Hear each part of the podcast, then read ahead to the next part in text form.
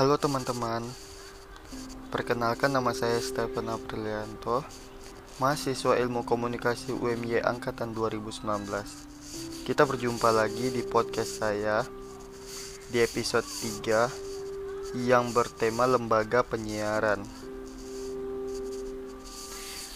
Lembaga penyiaran menurut Undang-Undang RI nomor 32 tahun 2002 lembaga penyiaran dibagi menjadi empat. Yang pertama, lembaga penyiaran publik atau LPP. Lembaga penyiaran ini didirikan oleh negara bersifat independen, netral, tidak komersial, dan bertujuan untuk memberikan layanan untuk masyarakat. Yang kedua, lembaga penyiaran swasta atau LPS Lembaga penyiaran ini didirikan oleh Badan Hukum Indonesia untuk bersiaran radio atau televisi dengan tujuan komersial. Umumnya, siarannya bisa diterima secara free to air melalui sistem terestrial.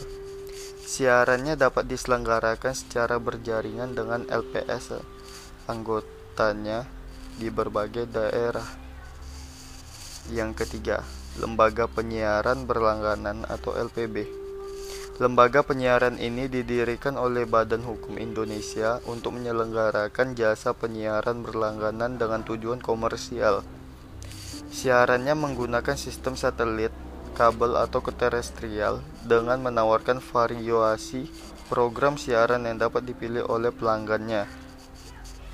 Yang keempat, lembaga penyiaran komunitas atau LPK Lembaga penyiaran yang didirikan oleh komunitas tertentu bersifat independen, tidak komersial, dan bertujuan untuk memberikan layanan untuk komunitasnya.